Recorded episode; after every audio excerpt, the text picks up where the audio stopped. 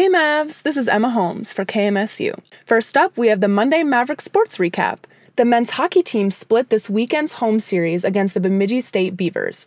Alex Tracy made 31 saves as Minnesota State defeated Bemidji State 5-1 Friday night and lost a close one Saturday as the Beavers scored late to defeat the Mavericks 7-6. Minnesota State hosts Michigan Tech next Friday and Saturday night. The women's hockey team broke a 10-game winless streak with a road win against Bemidji State, their first WCHA victory of the season. They fell in overtime to give Bemidji State a 3-2 win in Friday night's game, but rallied back as senior Jamie Nelson collected her third game-winning goal on the season, lifting the Mavericks over the Beavers by a 3-2 final. Minnesota State hits the road for the Smashville Classic in Nashville, Tennessee on November 25th, first facing Robert Morris University at 4 p.m.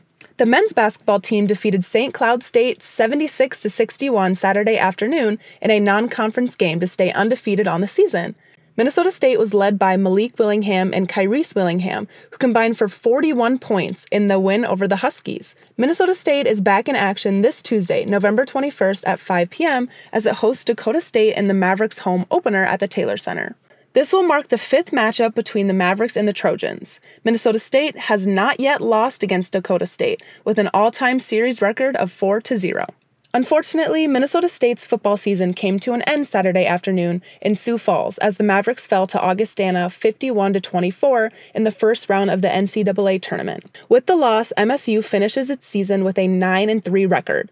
A tough way to finish out the season, but what a great season it was for the Maverick football team. Also, some unfortunate news, the 4th-seeded Minnesota State women's soccer team was knocked out in the opening round of the NCAA tournament by 5th-seeded Central Missouri in Topeka, Kansas Friday afternoon by a final of 2-0. Head coach Brian Ball is excited about the next season, though. As he stated, "We'll be back. Our future is as bright and as strong as ever. There's so much to look forward to with the talent we return. I expect 2024 to be very exciting." The Mavs finished their season with an 11-3-5 record. The Minnesota State women's swimming and diving team finished the Augustana Invitational in 3rd place.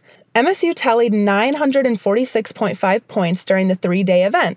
The Mavericks return to action on January 13th as they take on Southwest Minnesota State in Marshall at 1 p.m.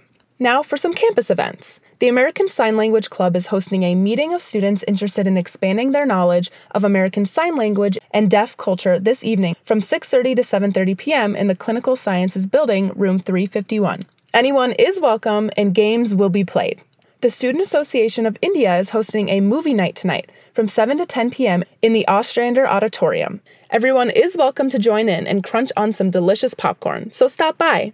And just a reminder, going until the end of November, everyone is welcome to make Mankato's holiday season a little brighter by donating a new toy for a child in need. MNSU is hoping to collect 300 toys in 30 days to give back to the community during this festive season. Drop-off locations are CSU 269 and Myers Fieldhouse 135.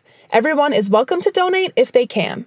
I am Emma Holmes for KMSU, wishing you all a magnificent Monday.